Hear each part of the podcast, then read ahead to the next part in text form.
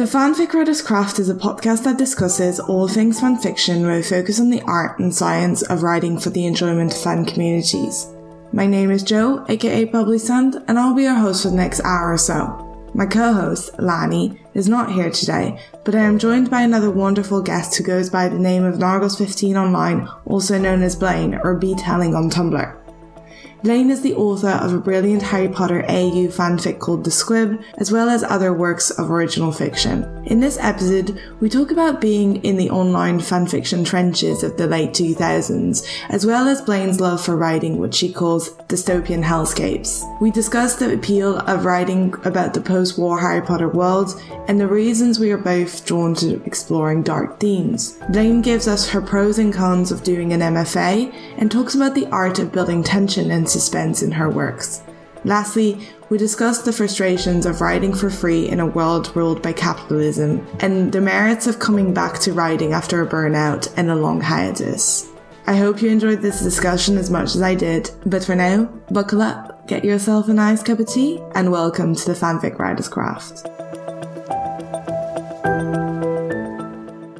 Hello and welcome to the Fanfic Writers Craft. This is Jo. I hope you're all doing well. I certainly am, as I'm just back from my holidays in Costa Rica, which were absolutely glorious. Um, unfortunately, Lani is not here today, but I'm joined by a fantastic guest who I'm honestly so excited to have on the pod because we've been talking on Tumblr for a bit and she's just absolutely great. I'm such a fan of her writing and I've been uh, such a fan of her writing for so, so long. So I just could not wait to talk to her. So her name is Blayne and she goes online under the alias Nargles15 on AO3 and B Telling on Tumblr. Since 2019, she has been working on a wonderfully grim Harry Potter fic called The Squib, which I, I've just basically been shoving down the throats of all of my Tumblr followers since I discovered it in 2021. The Squib is set in a canon compliant but not epilogue compliant uh, universe in the post-war world of Harry Potter, where muggles not only have found out about the existence of wizards, but they've also launched a full-on war against them in retribution for all the harm done to muggles in the war against Voldemort. The fic follows Harry, Ginny, and Hermione as they hide and try to live under this new oppression by the Muggle world with their lives once again on the line. So, Blayne, thank you so much for coming on the podcast. I'm so excited about this. As a way to kick this off, I was wondering if you'd like to go ahead and introduce yourself and Tell me what you write, how you came to fan fiction, all that good stuff. Hello, hello. Um, I'm thrilled to be here. Um, what is that joke where it's like, if, uh, you know, if this, uh, piece of media has like a hundred fans, then I'm one of them. This piece of media has like one fan, then I'm one of them. And, yeah, and, and no it's fans, me. It's me. no, I you have been like blowing the clarion for um the squib so much, and it's it's just been so so wonderful. I'm so so glad um, to be on here chatting about it. Um, yeah, I uh, as you can probably tell from that intro, um, I like to write um mostly dystopian hellscapes, um, whether that be uh apparently fan fiction or original fiction. Um, yeah, I like I like the dark and the weird and the kind of twisted and the big sticky questions. Um, um, and you know what better place to uh, exercise all of that than fan fiction of children's literature? It's great. Um, yeah, I've been I've been in fan fiction um, or like the larger like fandom community, especially for like Harry Potter, because I started reading Harry Potter around the same time that like all millennials did um, mm-hmm. when I was mm-hmm. eight. Um, actually, really funny story how I started reading it. I I decided that I like hated Harry Potter uh, before I'd even read it because everyone was reading it. Mm-hmm. And I was like, Harry said, like, oh, what a dumb name. Like, I just, I was like, I was such a pretentious little eight year old. Um, and I, I got like sent to my room for a timeout and I always loved being sent to my room for a timeout because I would just go sit and read. And I had read all of my books already and I was like, well, I guess I'll just like read this Harry Potter thing. And I like did not come downstairs for dinner. Like I was yeah. immediately enraptured. Um, so I, I joined the fandom pretty much as soon as I like got an internet connection um, in my house about at like 14. Um, I was back in the fanfic.net trenches. um, the children don't know how good they have it these days with the tagging system. Oh, God. Oh, it was you would you would just be reading like a sweet little story, and then all of a sudden you were reading like a snuff fic. Like it was it was nothing was tagged at all. It was it was horrible. Um, but yeah, and then I I I kind of migrated on over to AO3 around the time that like everyone did. I took a big step back um from fandom around in like Mm-hmm. you know high school and college and such when it wasn't like not cool to do that. Um, and then Right. it like I I it, it I, I especially like really upticked in like the pandemic when Yeah. my brain couldn't handle learning like about new characters or like processing new characters, Mhm. but I didn't want to just keep rereading. It's like I wanted new stories, but I didn't want new characters. And I, I would love some Spotify rewind stats on AO3 because I feel like mine would be just, just, just, just overwhelming. We'll say. Um, but yeah, that's that's kind of how I got into into fandom. I feel like I've, I mean, I've been in it for you know, uh, uh, almost 20 years at this point, which is crazy to say. Um, but yeah, it's been, it's been a, it's been a, it's been a ride. It's funny, the Spotify wrapped thing uh, for fandom for AO3 actually does exist. Like you can log Oh on. Oh god, no. There's so- there's a couple of websites. I, they were going around like a few months ago, but well, in December and January, where like you can type in your AO3 handle and they kind of give you like your wrapped of the year or whatever, like how many pages, how many words did you read or something. And I was just like, oh my god. Uh, I take liberal use of the private bookmarks. so that will not get posted.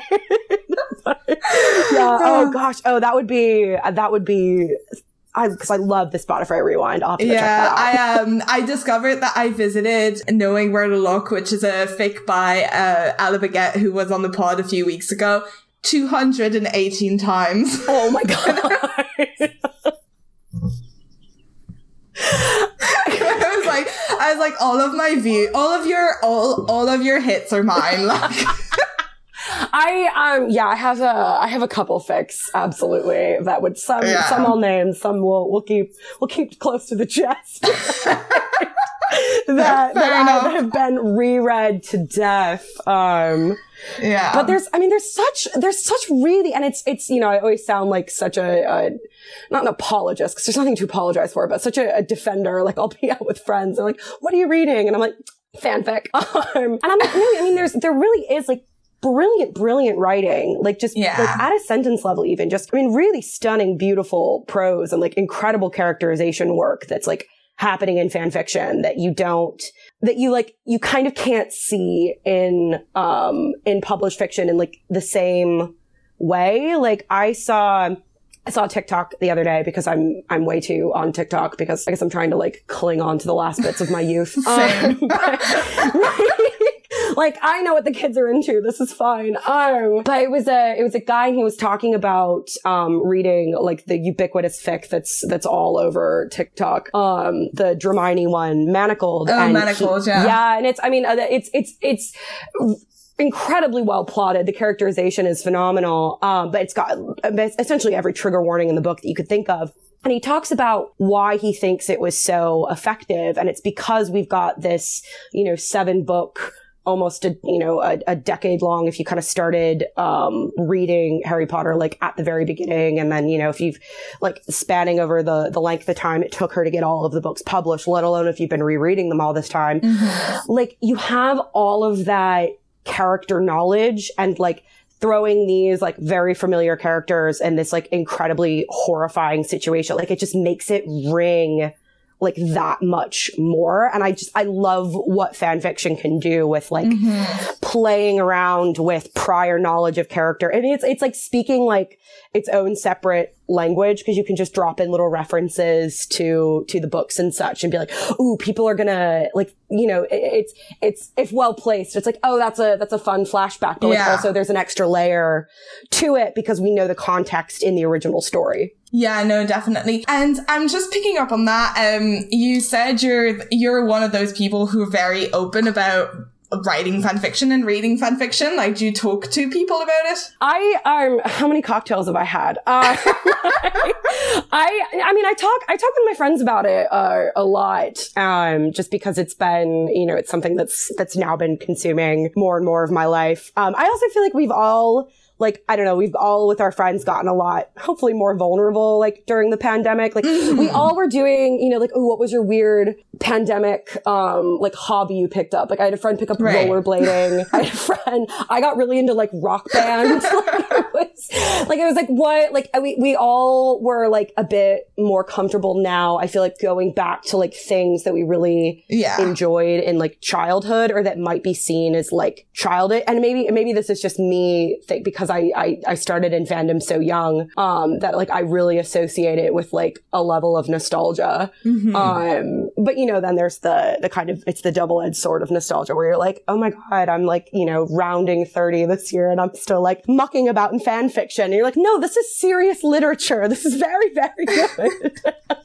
are you, are you a 93 baby as well? A 93 baby. Yeah, me too. Oh, 29. uh, here's, here's, here's to 30. I, Woo, she's happening.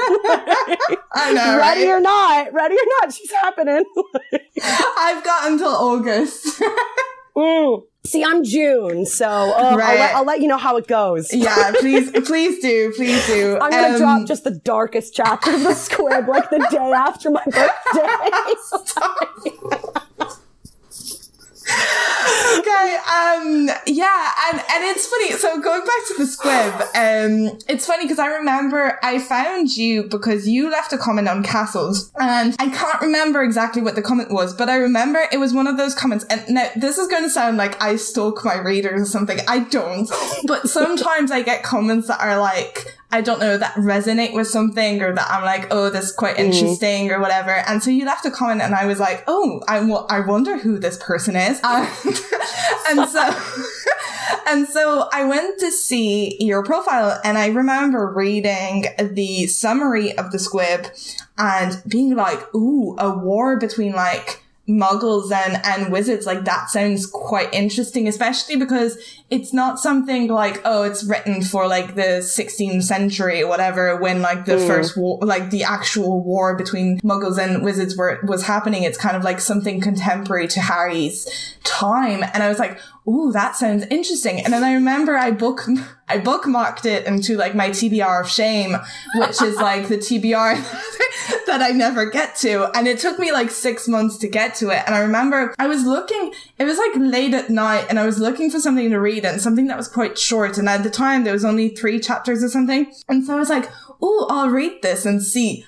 Forget about it. I didn't sleep that night. I was just like, Apologies on that. I read it and then I was like, oh my God, this is so good. This is the best thing I've ever read. And yeah, for anyone who hasn't read The Squib, please, please, please go read it. It is incredibly well written and incredibly interesting. And so I was wondering kind of how did you get that idea of being like, okay, I'm going to write something that is both post war, meaning mostly canon compliant if you take out the epilogue, and, but also like I'm going to throw these characters into this new war and, you know, this is, this is how I'm going to do it. Like, how did that came about? I mean, I think, I think for like, I'm going to write something post war, I would say it was like the first like half of a seedling of an idea that I didn't even really know that I had had. Mm-hmm. Um, because it's, it's how I found castles. Um, actually is I, I live in the like any pairing,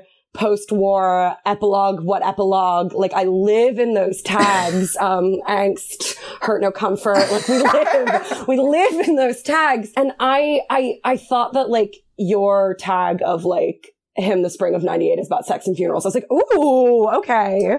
We're partying now. And I started, I, and that's how I, how I started reading Castles. But like, I, I've, I've been really into like post-war fic. And I mean, cause we've talked about this, like it's how how in the world do we get from like this entire society that has gone through essentially like a condensed and because it's a children's book sanitized like World War II mm-hmm. and go from I mean like the literal castle in ruins to 19 years yeah. later like oh here's Harry and his like poorly named children like it just like how do we how do we get there like how would the society be able to rebuild itself I don't think it would or at least like I I think that the the road to that would be like long and arduous um mm-hmm. and like mm-hmm. what would that look like and so i love exploring like dark post-war fics. Um, yeah. and so I think that's, that's kind of how I was like, okay, well, what would, what would happen as a consequence? And in terms of like the muggle v wizard, um, aspect, like I, I swear, I think it was just one of those ideas that I just, I like woke up with it. um, and I, I, I like, I have a very clear idea of like a scene, um, that I haven't written yet. So we're going to keep it, we're going to, we're going to play the cards close mm-hmm. to the mm-hmm. chest, but of, of, and just sort of, okay, well, what, what would a world that like this scene inhabits, like what would that look like? And just interrogating that a bit more led to, oh, well, the only thing that could have really happened in order for this to happen is that the muggles have found out about about wizards. Like it, it's, it's something in canon that always really interested me is like, you've got, you know, the, the, in canon, the British prime minister is like aware of this entire existence of, uh, essentially just a pain in his ass, um, of like, oh, you know, the reason, like, I can't tell all my constituents that, you know, the reason why there's all these issues is because of this, you know, thing I have literally no control over. And I just, I remember sitting and reading that when I was older and doing another one of my like yearly rereads and being like, no politician is gonna like abide by this. like, they're not just gonna accept like, oh, you know, you know, like this is completely, you know, not my fault or like not the fault of like the Labour Party. Like, like I'm, I'm just gonna, you know, like, oh, sorry about it. Not gonna ever mention this, even though like people are, are kind of like crying out for, for reasonings behind things. And I guess that kind of coupled with just the other realization of like how horrifying the concept of like squibs are in canon. Mm-hmm. Um, and just like, oh, you know, you've, you've, you've tasted Narnia and you just were, you just weren't born with the right, you know, gene, I guess if you're going with the, the magical gene theory. And so you just don't get to participate in this, but you're not going to fully belong in the Muggle world because like, how could you after you yeah. are like aware of this entire secret society. Yeah, it's super interesting. I mean, I know you haven't read it, so I'm not going to spoil it, but there's a lot of that in the Fulton Fulch manufacturing. Um, it's moving. It's moving up my to read list. um, and yeah, like it's it's it's a very it's a very very interesting sort of question, and and I also wanted to take this further and ask what draws you to like writing an AU, and you know something that is partly canon compliant, yes, but mostly you know being in another world writing an AU, going beyond what the world that you have um, that was created originally uh, is for you? I I think I'm really drawn to AU because we've already gotten the ending. Like when I, I got into fandom after the publication of Order of the Phoenix, when fandom, when fanfics were essentially like, okay, it was either, you know, like the, it was like the Snape wives, or it was, or it was, you know, what, what do we think the final, like the, the end yeah. of the story is going to be? Um, and just like, I guess have it, or it was like, you know, deep cuts of like missing scenes and things. But yeah, I think, I think now that we know the ending, it's, it's this sort of like, okay, what, what next? Um, or like, and, and I mean, I guess in terms of like writing, mm-hmm. I mean, the thing that really drew me to, to Harry Potter in the beginning is, I mean, the, the characters are like phenomenal. I and I know you and I have talked about it. JK, her writing yeah. style leaves a lot to be desired. Her everything at the moment leaves a lot to be uh, desired. Get off Twitter, JK. um, but oh my god, would she just she, get off Twitter? I still if follow I had, her. If I had a billion dollars, I simply would never, never be on Twitter.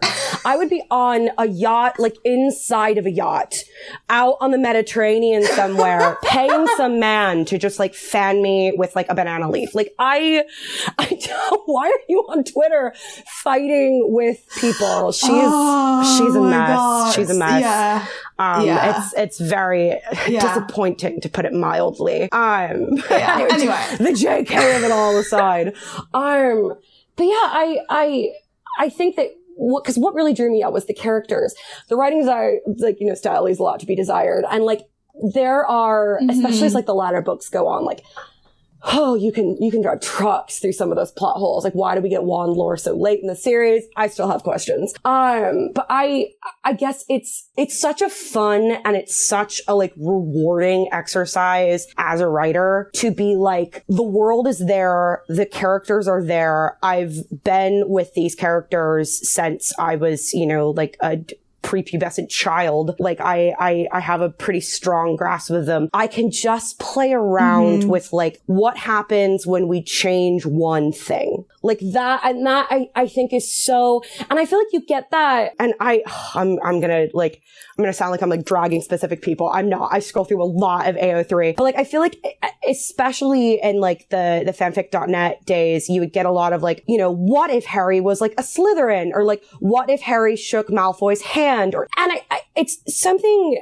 I think is like really interesting. And I, maybe it's just because I don't, I don't, you know, I'm not in a lot of other fandoms, but like Harry Potter, it just, it feels very ripe for what if I change, like what if Sirius didn't go to jail? Well, like what if I just change this one thing and then it's going to just, it's going to completely fracture the entire universe and like, what does that look like with familiar characters?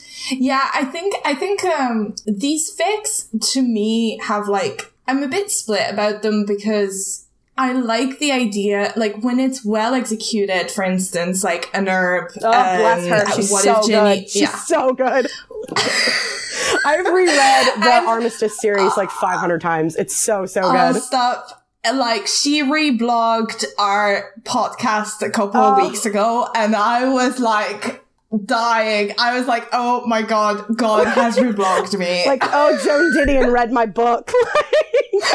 she's, yeah, she's phenomenal. Um, but yeah, but she does in- incredibly well of like having this altered version of Ginny, an altered version of reality, but that's also mm-hmm. very grounded in canon. I think the issue with a lot of these fixes is that a lot of the times people don't necessarily it's just rewriting the books. Like a lot of people fall into that trap of just like, oh, what if Harry was a Slytherin? Mm. But then they're just rewriting the original story without really adding to it. And I think it's kind of a hard, it's a hard genre to get right, actually, because I've seen a lot of people fall into that trap and it's not necessarily their fault of like just being like, okay, well, these are all the events in the book and this is how I'm gonna address like every single one of them and it feels mm. like you're just rewriting the book. Hermione punches Harry instead of Draco in the third yeah. one. Yeah. Yeah. And and it's just like so I think I think there is kind of a struggle there as well in those fics of like trying to get that right and and and it takes a particular kind of skill in my opinion to get those right. Uh, but this being said, I definitely see the appeal. I think, you know, for me, for castles, it's like, it's a little bit the same of like, you know, not having, yes, we have an end, mm-hmm. but I need to know what all was well means. I like, I need to provide a definition for it. I, I love the way that you describe it as like, this is your, what, like two, three hundred thousand word, um, definition of, of like, yeah. all was well. And I took all was well and I said, what if there was a little caret between well or like was and well and just wrote yeah. not? it's just yeah. two sides of the same coin.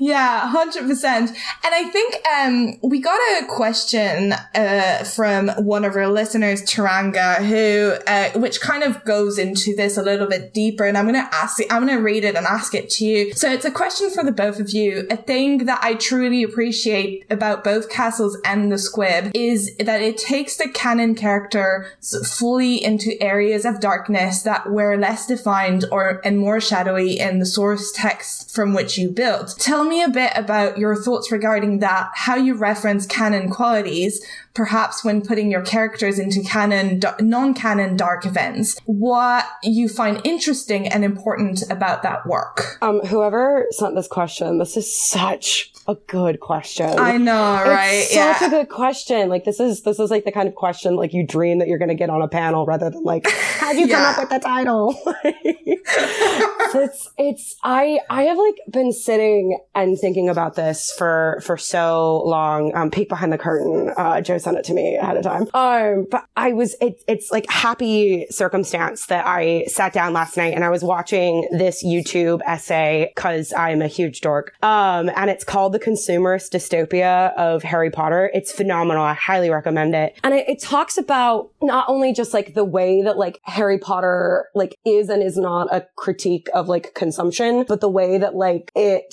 you know, that has been just merged to like absolute mm-hmm. death by Warner Brothers. Um, and like, and it ties in, you know, uh, uh, restrictions around, um, like the historical restrictions, uh, particularly in the U.S.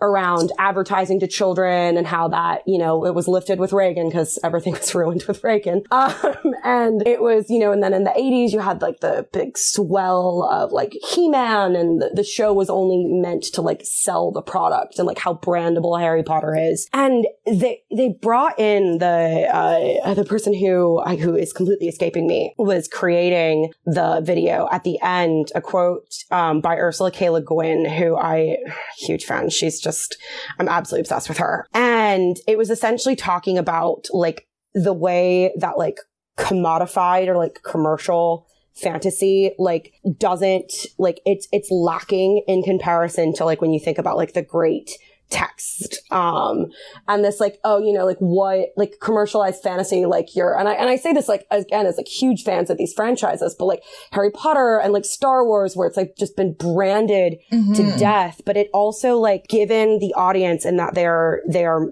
essentially meant to especially when you talk about the movies meant to like sell a product like you you kind of by like necessity you have to deprive the story of like, it's really like its complexity, like its intellectual complexity and its ethical complexity. And I, and I was thinking about that mm-hmm. and I was like, mm-hmm. you know, I think what makes like what's really, really fun about doing like dark fan fiction that sticks with canon characterizations is that you get to take these things that are kind of like vaguely explored in canon.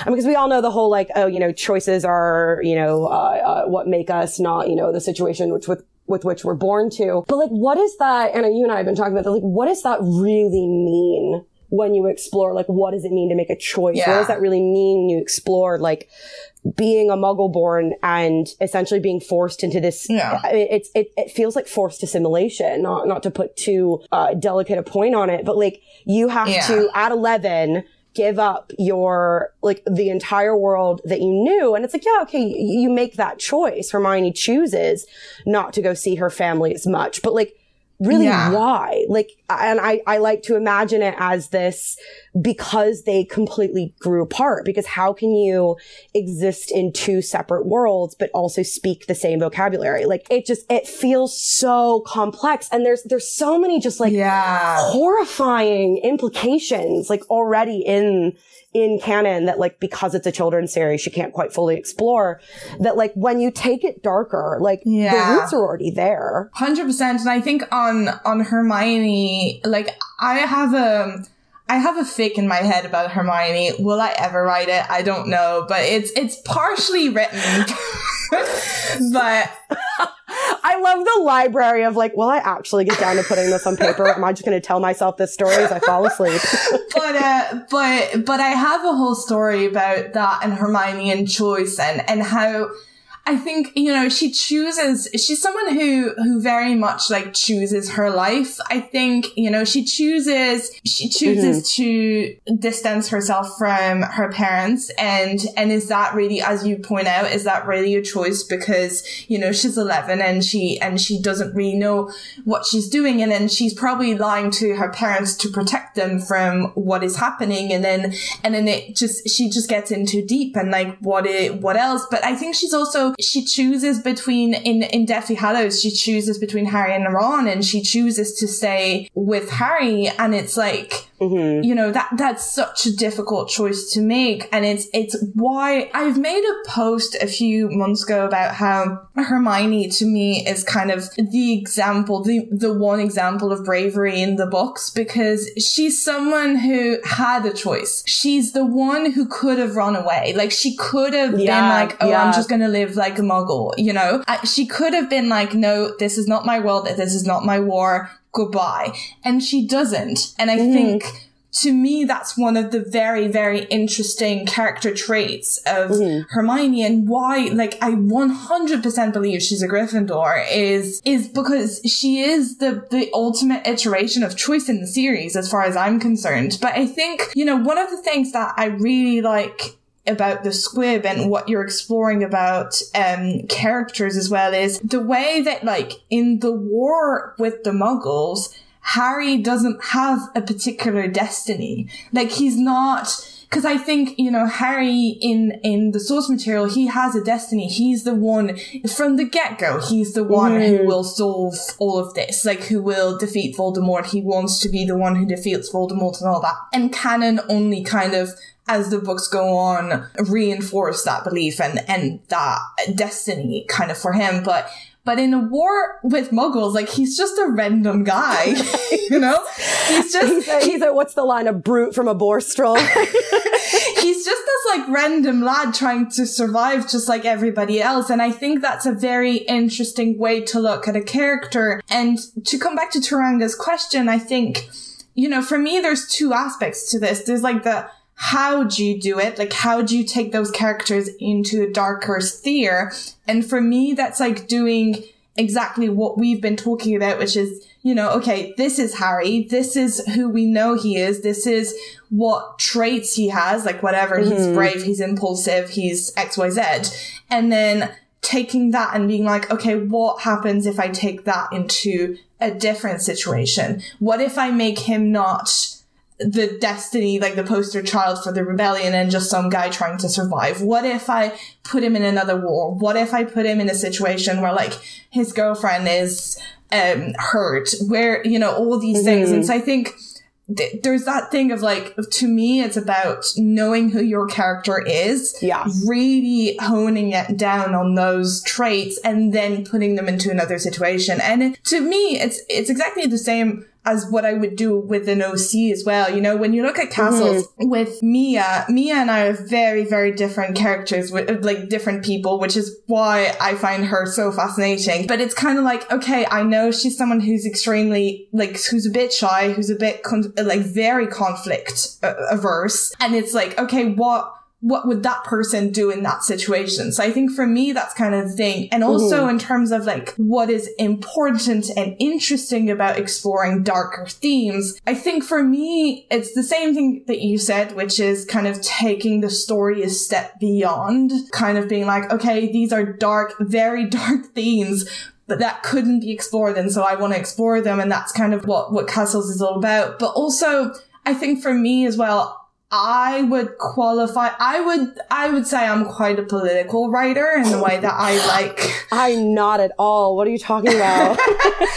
um, where I would, in terms of like talking about social issues, like you know the justice system, violence against women, and all that stuff. And so I think for me, these are things that I like to write about, that I like to explore. And so fan fiction becomes like kind of the vehicle to that, I think. Oh yeah, absolutely. I, I love the, the point of like in this war, Harry's just some guy. And on your point of like, okay, what, what does it look like to have these canon characters? Like, you know, Harry being very rash and Harry being very impulsive. Like, yeah. what does that look like on, you know, if you drop him into another situation. And like, for as rash and as impulsive as he is, like, when it comes to like the larger machinations of like the wizarding war, he's like very much kind of waiting for someone else to tell him what to do. Like, Deathly Hallows is just him morosely wondering, like, what would Dumbledore have wanted me to do? And so, yeah, so playing with that of like him falling into that, that script, um, of like, this is how I think that a war is fought. And it's it's, oh, it's just, it's so fun every time you get to bring up the just camping trip of doom,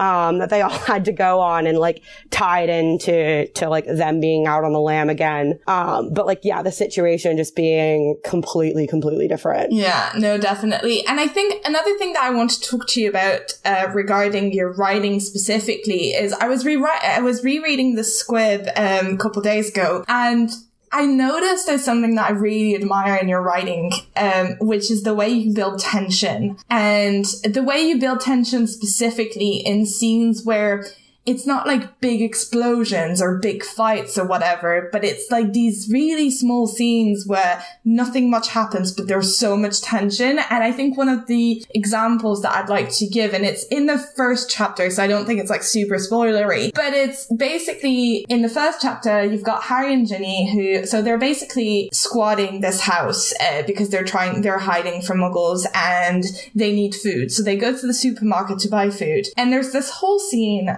that drags on quite a bit where they are trying to shop, trying to engage with the people at the shop, but also trying to not be made out as wizards. And especially Ginny, who didn't grow up um, in this environment and just, just kind of having to fake it. And that whole tension of her, of them not wanting to be discovered and trying to you know, just get out of that place as quickly as possible, but not too quickly because then that's suspect as well.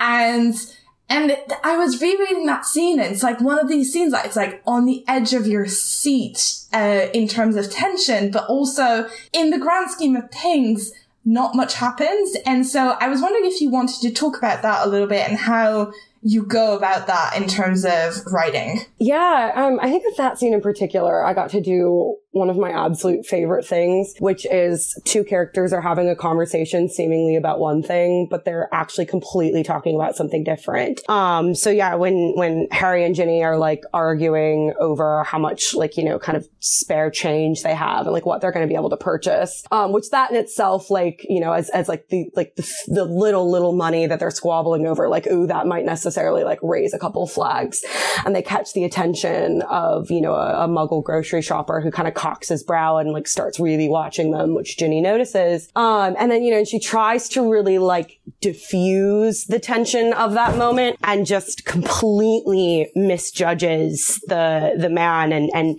and it's, you know, they're, they're essentially caught in that moment, but they're not, they're not talking about that. It's this, she tries to make a crack about like, you know, the Tories and then he comes back with a rather strong yeah. Um, and uh, yeah, I mean, I guess, uh, in terms of just building like tension in a scene, because it's, it's, at least in the way that I crafted it, I would say the reason why that one is tense is because like we know that, like we know the stakes now of them like being around these muggles. We know that like mm-hmm. if they are mm-hmm. discovered, like, okay, that's essentially game over in, in a sense. Um, because at that point we've gotten a few news clips around like what have been, what the muggles have been doing to these wizards. And yeah, it's, it's, I, I love, what's the, the famous like Hitchcock example of, yeah, if they're all at the dinner table and a bomb goes off, you get that like one second of, of surprise. Exactly. Yeah. Whereas if you, oh, we flash to the bomb under the table, then suddenly, okay, these people, all they're talking about is like, you know, uh, uh, just like, like idle dinner party chit chat mm-hmm. when, you know, the audience is like, oh, and so like, I, I, I think just any moment where you can have like characters like talk around an issue. Characters not address the elephant in the room. Characters like like can you set up something where like and not dramatic irony in the sense of you know like the romeo and juliet of it all where it's like oh well if only they would have known like because i always i always think that's a bit overplayed but like yeah like what like what stakes is the reader aware of going into a scene? And then something as simple as, you know, oh, I guess we're only going to mm-hmm. be able to do mm-hmm. pasta and butter. Like, then it's, uh, why are you guys wasting time? You have to get out of here. like, it, it really, it just, uh, it's, it's, I always find like writing good tension is just all in the setup because then if you, if you let the scene just like quote unquote breathe. Like Yeah. the audience is just absolutely, I mean, I've been, sir, I've been, if, if for my four followers, um, blogging nonstop about The Last of Us and I, the new HBO show. I started watching last night because of It's- you. I was like, oh my god, she keeps talking about it. I need to watch I it. apologize. It's so good. It's it's just it's one of the like and I'm I love horror movies. I love scary movies. Jump scares always get me because I'm a very jumpy person. But like I'm not really ever very like scared. This show scares the shit out of me because it's so Yeah. tense. And I and I I yeah, it's it's it's Yeah. studying like things like that where I'm like, okay, I'm having this sort of visceral reaction. Like, what about the scene setup makes it such? Um, there's a really great scene in one of the most recent episodes, and I'll keep it spoiler free, where like they set up the, all of the characters pull the, oh, you know, well, we can't go this way because all the zombies are going to be there. And you're just, you're waiting and waiting and waiting for the zombies to come and you don't get them. You get them later. And so you're like, oh, I've just, I've breathed, I breathe a sigh of release. And then you're like, oh shit, Ah. here are these mushroom zombies. Like it, it's, yeah, it's, I, I think it's as much as you can play with like reader expectations and like let it, like lulling people into kind of a false sense of security, then you can like really ratchet up Yeah. tension. Yeah, no, I definitely think I, I definitely agree. And I think um one of the things that I was thinking as well when I was reading that scene is like I think it's also a scene that's built on tension that we've all felt before. Not not to that extent, of course, we're not being hunted down by muggles. I don't know about you, but I'm la- I'm on the lam.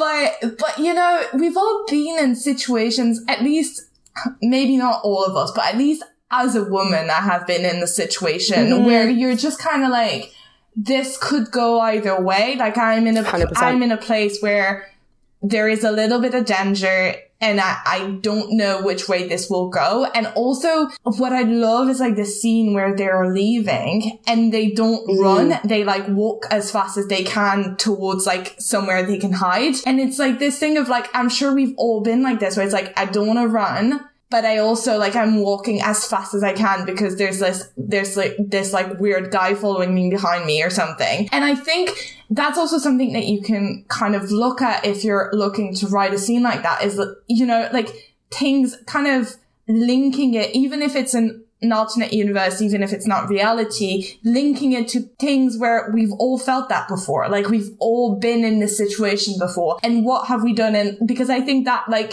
kind of helps with the connection with the with the reader as well Every woman and like femme presenting person knows the like like soft laugh at the creepy guy where you're like, don't murder me. Yeah. yeah, I a hundred, a hundred percent. And I, and I think too, to the, the, uh, what you referenced of like, oh, you know, they walk, but they don't run. I think there's a very, like, when you're starting out writing, I think this goes for a lot of different examples. You want to take everything to like a 10. So you want to be like, oh, and then they had to like drop everything and scramble out of there and like run like bats out of hell. And it's like, that's, that's not tense. If you let them sit and stew in that moment and have the audience sitting here going, what is going to happen next because they're, you know, they're in the mouth, but the teeth haven't closed yet. Yeah. That's, it's just, it's so rich. Hundred percent. And so, kind of uh, going away from the squib a little bit. I know that you and I have talked, and I thought this could be a good thing uh, that we could discuss because I'm sure maybe some of our readers, uh, uh, listeners, have uh, wondered about this. Is you said to me you did an MFA, I did.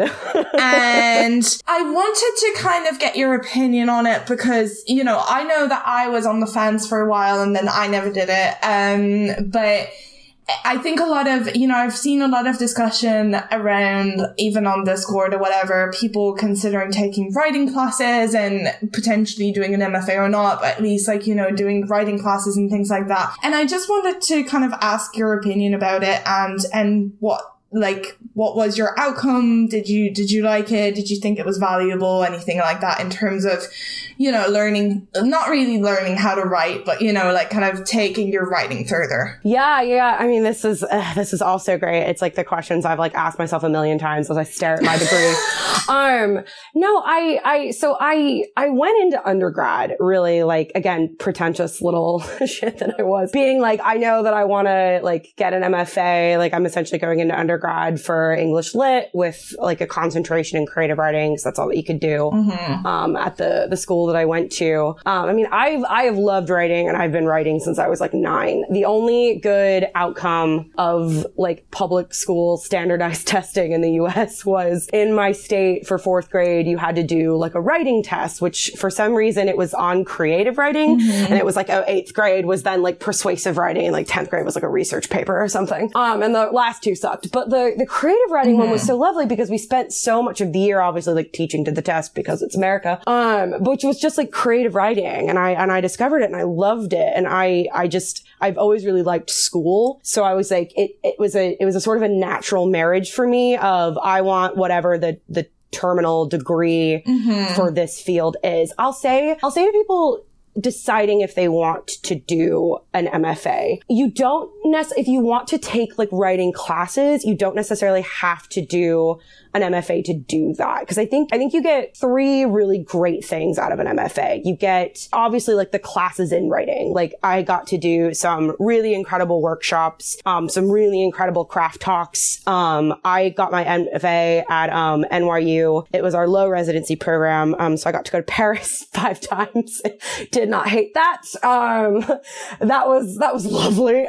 Um, but it, it's, and it was, it was, it was very nice because it was, um, because the, the low residency model is essentially like you do the bulk of the work throughout the semester, like on your own time and you have to fit it into your own schedule, which like if you want to be working writer or not, but like you just want to write, like you have to find time in your schedule. And so I knew I didn't want to do like a full residency program because I didn't want to like, you know, go to like Iowa amongst the corn stalks. um, actually also don't like the writing yeah. that's coming out of Iowa, but that's my controversial opinion of the day. Um, but like I, you know, and I was, I, I didn't want to just live in a bubble where all that I was doing was writing. And it's, you know, and so we would, we would go to Paris and we would do like about two weeks of workshops and craft talks and reading things.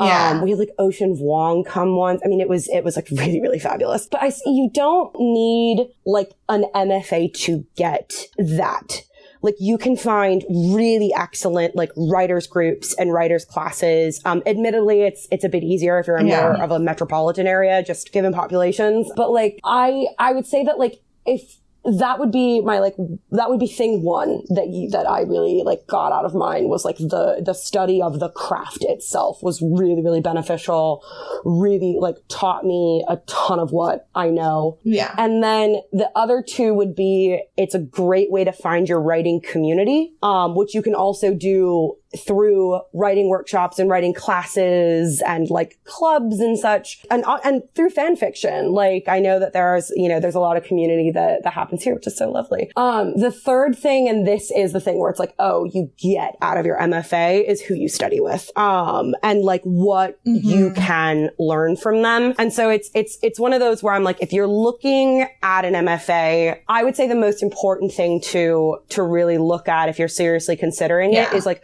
who is on faculty and do you want to learn from those writers. Um, and just, and like, and that, and it's the tricky thing because just because they're like a really good writer doesn't mm-hmm. mean they're gonna be a really good teacher. Some of my, uh, some of my professors were, you know, not super well known and just, ah, just brilliant. Um, others were very well known and very brilliant at teaching, and I hate them because how are they good at both? But yeah, I, I'd say get an MFA if it's something that you want for yourself. It was something I really wanted. Um, you're, you're not ever going to get a job from it. Don't do like I did. Don't go into debt for it. It's not worth, I love my degree. It is my favorite thing that I own. Um, I'm so proud of it, but I, whew, that price tag, she, uh, she was a lot. Um, but yeah, it's, it's, you, I, I also just, I don't, I don't like the, the kind of schism that happens in writing communities of like MFA versus like non-MFA, where like, um, like people who have an MFA can like tend to really look down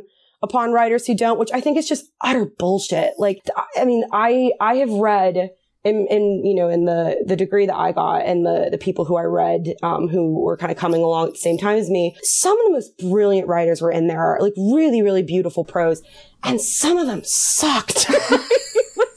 and so it's just it's it's really like don't do it for validation do it because it's something that like you really want to do for yourself. And I also, I would be really remiss if I didn't note a lot of mm. workshops, um, especially at like predominantly white institutions can be like, um, if not unwelcoming, like downright hostile towards like people of color or like differing gender identities, writing in ways that are not the like kind of traditional five act story model. It's a lot of talk around character motivation where it's like, well, you know, uh, you know, rest is resistance. And like you can have characters who like experience life and like that is a story in itself. There doesn't always have to be conflict in a story for it to be like propulsive. Um, so yeah, it's, it's, if you want to do like literary fiction, if you want to really like delve into that, that's great. I did like literary genre blend um, which luckily my professors were like really on board for and really supportive of because I know MFAs can also be like mm-hmm. quite hostile towards genre fiction, which is again bullshit. Ursula Le Guin is one of the greatest writers ever and she wrote speculative fiction and sci-fi. Yeah. Um, but yeah, that would be my long-winded MFA. Um, get it for yourself if you want to get it. Don't get it expecting that it's going to like change your life in any way, if that makes any sense. Yeah, I, I, I think that's very interesting because I think I think this is me asking you a question because also like I was consider it. Maybe no one in my listenership considers it. but, Write but to I, us and let us know if you're considering. yeah, please. Um, no, but I think like well, so for me the thing is I when I graduated high school, I went into so the first thing I need to explain for American listeners is that in Europe, law is an undergrad degree. Mm. So it's it basically you finish high school and you go into law. Like that's a possibility because I know that in the US you have to do an undergrad first and then go into law school. And so I did the thing where at the time I was already very interested in writing. And I think now it's changed a little bit, but at the time I was in a position in terms of just my background where although I spoke really good English, I didn't know that it was possible to go outside of France to study. Like that was not information that I had access to in terms of my background. And so I was just like, well, I don't really want to do like English lit in France because mm that's not really, you know, like that would be as a foreign language. And I was like, well, I don't really want to do that. I already kind of knew that I didn't want to write in French because I was already writing in English, in English. So I was kind of like, yeah. okay, I don't want to do French lit. And then, and also like French literature is just like, we've spoken about this with uh, another guest on the pod when we did uh, the episode on writing in English as a second language. Uh, uh, French literature is weird. Um, but it, it's just not something that I'm in- very interested in. So I was kind of like, well, I don't want to do that. And also I had obviously my family very much pressuring me into like, well, you need to get a degree that will get you a job. So I went to law school. And and look, I like my job. I like what I do, and obviously, uh, the criminal justice system is also a passion of mine. So I, oh, yeah. I landed where I should have landed, but but I think it was always something in my head of like, ah, oh, what if, what if I'd taken a class in writing? Cause, because of this, because writing for me is a hobby, all I know is like, just kind of, I'm feeling my way through. Like everything that I've learned is just through trial and error and just like, I've never been taught anything. I've never, I've had betas before, but that's about it. And just, you know, kind of feeling if something feels right or wrong. And I, I think there's always been a part of me that's been like, ooh, I should, maybe I should take a writing class or whatever. But also my issue is that when I, I did, well, it's not that I didn't like school, it's that I don't like being told what to do. So, so, so like when, to give you an example, like when I would be in class and there would be like, there would be like a book that you must read and then like mm-hmm. supplementary mm-hmm. reading, you know, like if you want to, you could read those books. I would always read the supplementary reading, but not the main book. Uh, oh my god, I love that. so it's like it's it's the same thing as like someone I think I can't remember if it was Lani, maybe it was Lani who said like, "Oh, I hate writing present tense because you can't do hindsight." I was like, "Watch me do hindsight in castles in present tense." hey, and you have. It's really good. and so part of me is like, I don't think being in a classroom environment when it comes to writing would be particularly productive because I would be like, I would be just like, well, I want to do the opposite of what you're telling me. I like proving you that I'm right and you're wrong, basically. But I do think it's an interesting thing for other people maybe uh for you know because i think a lot of people seem to learn a lot from it and it, it is also i think you talk about writing community and i think that's very important because for me i know that one of the things that's kind of held me back in terms of writing original fiction mm. you know there's always this thing that people are always saying oh you know fic writers don't write original fiction because they can't build their own characters or they can't build you know all that sh- all, yeah, okay. all that stuff. and it's like, that's absolutely not the reason why I'm not writing original fiction. The reason I'm not writing original fiction is like, I like posting things on the internet and people reacting to it and having a community of people, you know, being able to build a community both on like online of people who are reading what I'm doing and who are liking or disliking, but at least reacting to what I'm doing versus, you know, being behind your screen on your own, uh, writing original fiction for months on end. And I think months and months and years, years on end. And I think, um, and I think, you know, that those things of those programs do give you that kind of circle of people. If you do find like like-minded people because sometimes mm-hmm. unfortunately you might not but if you do that's a very valuable thing to have i think i would i would definitely say for like anyone who might be listening and is like interested take some like any if you haven't taken a writing class before take some writing classes before you like go full into like i'm now going to get like an mm-hmm. mfa just to like to your point to see if it's for you. Because like my my program just again given the structure of it like when we were in Paris we would be doing you know we'd be in workshop um most every day. Like you'd have to read this huge binder of everybody's work and we'd have the traditional hour per story. Everyone discusses um the the author is like not allowed to speak because the work has to speak for itself. Um and then in the last like 15 minutes it's like okay the writer can be like the author can be brought in and like it's now a bit more of an open discussion. Um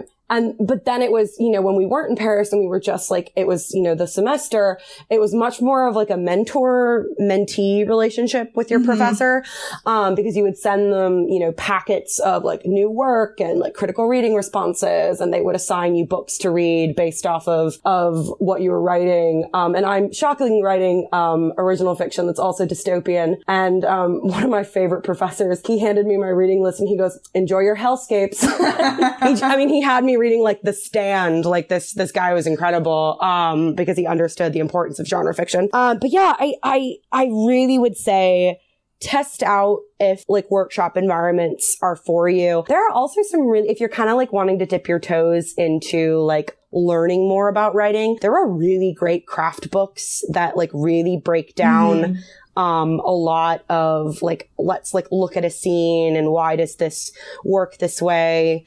Uh, because I mean, I mean, writing is art. Like it's, it's absolutely artistry, but like in the same way that like film is art, but there's like a filmatic language that like people have yeah. you don't realize that you speak. Like writing fiction, it's the same sort of way where it's like, oh, well, if you set this up and like, if you're not purposely subverting expectations, you're going to like disappoint your reader. I think these are things that you can totally learn on your own. Oh, absolutely. it takes a lot longer, maybe, and like a lot more, I don't know, maybe work ethic or discipline. We had a whole conversation about like how writing is work. We did. Uh, this is, this is the conversation my best friend and I have every single time we get together at like a happy hour. We just, cause he teaches and we just inevitably devolve into like talent means nothing. The only thing that matters is work ethic because like you can be the most whatever it means to be naturally talented person in the world, but if you do not put a word down on paper, like like if a tree falls in a forest and like if you don't write anything, like are you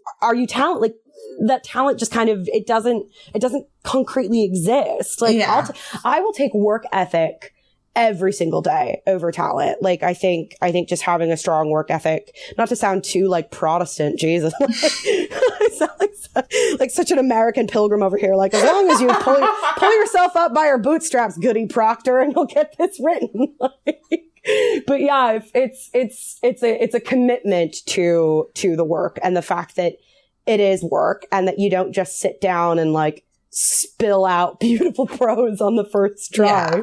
Yeah, and that's something that I've been trying to sort of reinforce to people on Tumblr. Not necessarily about me, but about like fanfic in general. Is like the, the your favorite fanfiction writers' work. They work Yeah, on it. oh. Like if it, you know, if your favorite fan fiction, because I know a lot of people are reading my stuff are like Hinny fans. If your favorite fan fiction is The Changeling by annerb, I can tell you, she must have spent hundreds of thousands of hours on that thing. Like it is I I really want her to comment on this and just like, nah, I just wrote it in a weekend.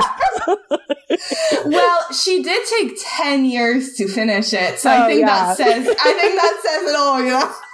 It's it's such work and i i mean and this gets into the conversations i feel like we've been having around like you know con- contentification Yeah. or choke on that of like it because you're not making like money off of it it's not seen as like work that's like worth your time and this sort of like and and I and but I also feel like it then breeds this where you get a lot of and like luckily I've I've not you know like personally run into any of them but I feel like you get them a lot in like different ships and different spheres of the Harry Potter fandom because it's it's huge and it's it's vast and you know it it breaks off in its own little factions where it's this like well it's just fan fiction. Why isn't this done yet like you should be able to just sit down and write this in like a weekend. Why haven't you yet? Like you publish a 25,000 words chapter. Yeah. Where's the next one? Why don't we have the next one yet?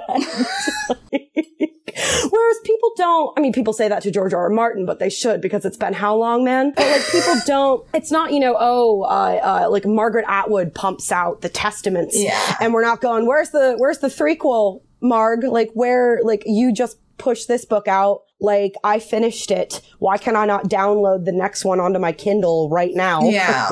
and and there's this kind of line of thinking that I hear a lot as well, which kind of grinds my teeth a little bit, which is that, well, this is a hobby, so you shouldn't be spending that much time on it. Which I think is like for a lot of people is the logical inference of like, well, you're not making you're not making money, thus why are you spending all these hours on it? Like why are you focusing on it so mm-hmm. much? And and there's a lot of that of like, oh well, you know, for instance, like oh you shouldn't worry about the quality or you shouldn't worry about reviews or you shouldn't worry about this because it's just a hobby. And that just kind of bothers me a little bit because you wouldn't say this to someone who played like classical piano as a hobby. Do you know what I mean? Like it, they're not making money either, but you wouldn't say you wouldn't say, "Oh, it's just a hobby, so you shouldn't be mm-hmm. spending like hundreds of hours on at your piano." And The reaction would be like, "Oh my god, you play classical piano?" Yeah. Like it's it's met with awe rather than this like, "Why are you? Yeah, why are you like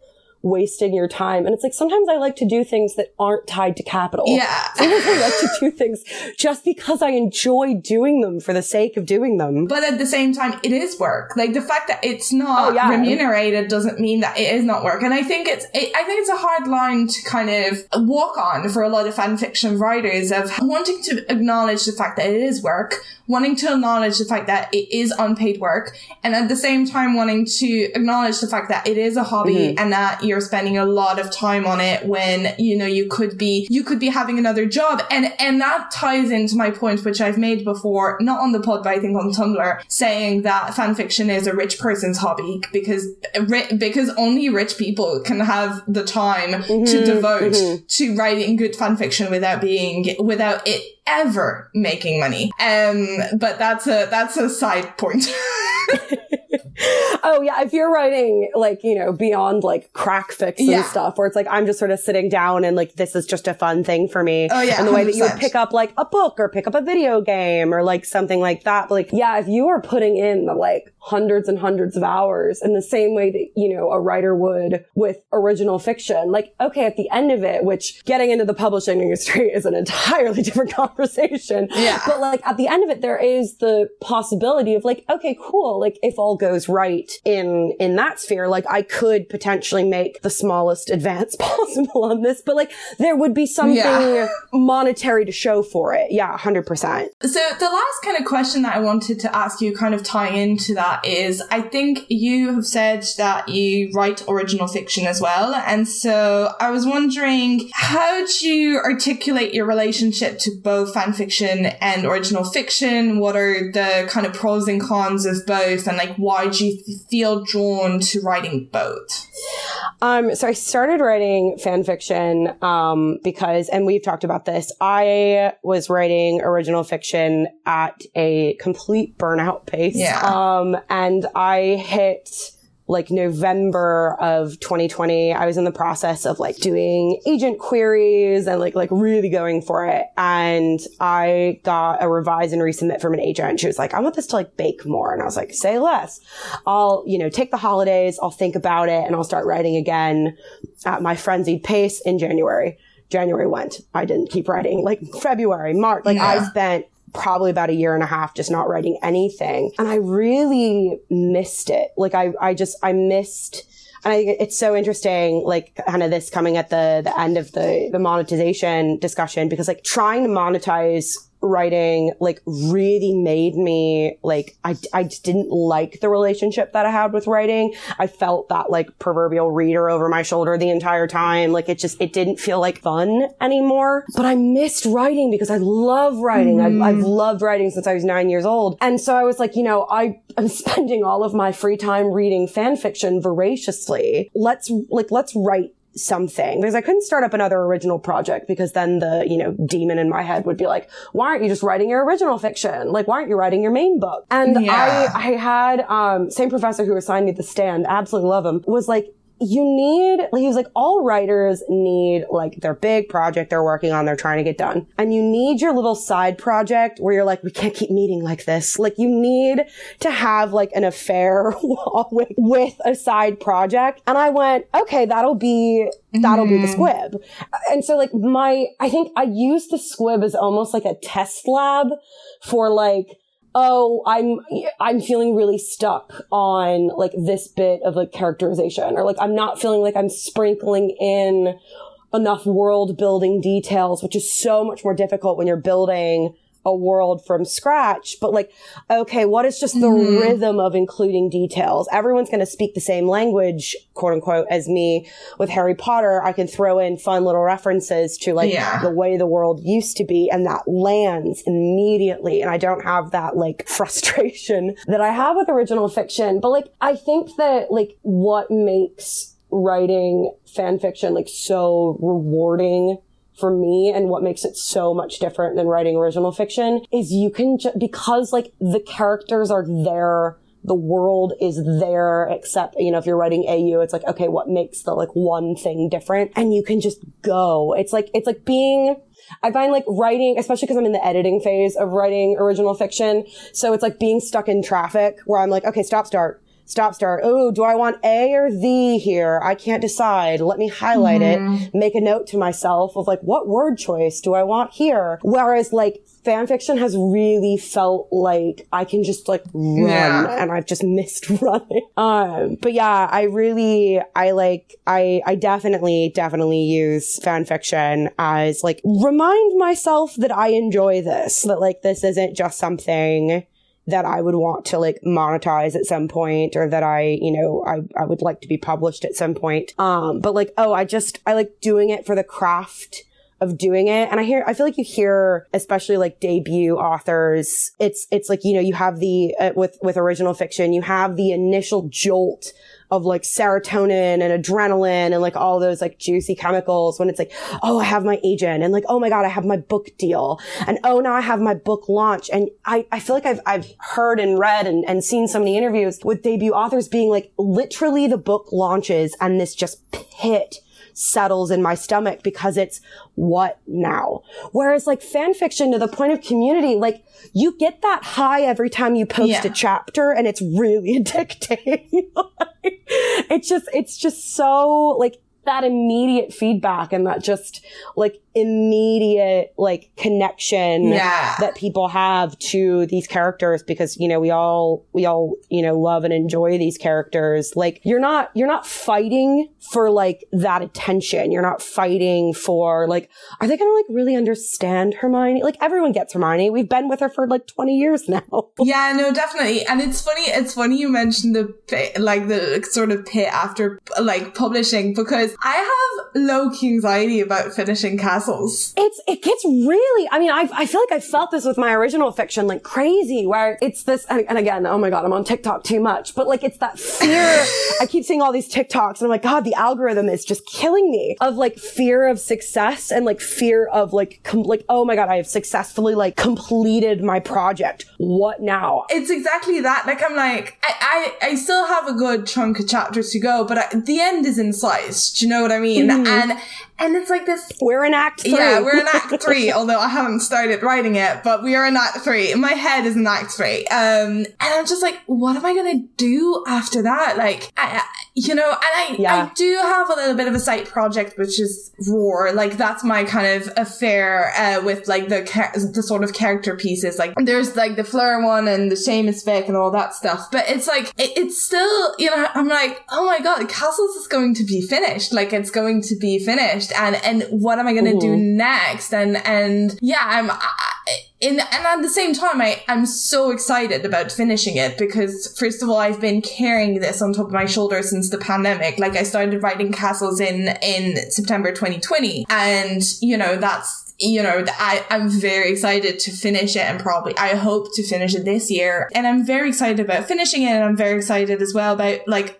other people knowing what's in my head for the end, you know, like that's so cool. That would be so cool. But at the same time, I'm like, oh my God, because I know that when I finished my last long fic, which was in another fandom, I kind of didn't write for two years after that. And I'm just kind of like, oh, I'd like to keep writing, but then do I turn to original fiction? Like, what do I mm-hmm. do and stuff? And, and so, yeah, like I totally, I totally get that. And I think it, it would be even more so in original fiction fiction where like the book is published and you're like, okay, I, I need to produce. And I, there's, um, um, I'm not sure if you've read Sally Rooney. I feel like I'm the only person on this planet who has not yet read Sally Rooney. Yeah.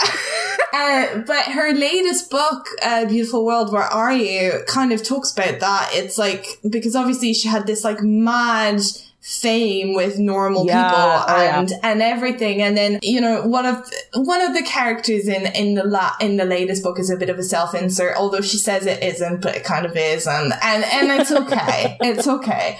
Um but but where like this character is like kind of struggling of like what do I write now? What do I do? Like the character is like this really famous, like world famous author who's known for uh, the way she writes sex scenes. And I'm like, okay, Sally. I'm like, okay, Sally, you, you, you, you named yourself Alice. Thank you. um, but, but, you know, it's, and it's, um, and it's very interesting. I think it's a, it's a very interesting kind of phenomenon and, and, and definitely something that you can, you know, kind of struggle with. And especially as a published writer, I think. So it's, it's super interesting. Um, Okay, we're going to wrap up because we've been talking for a while.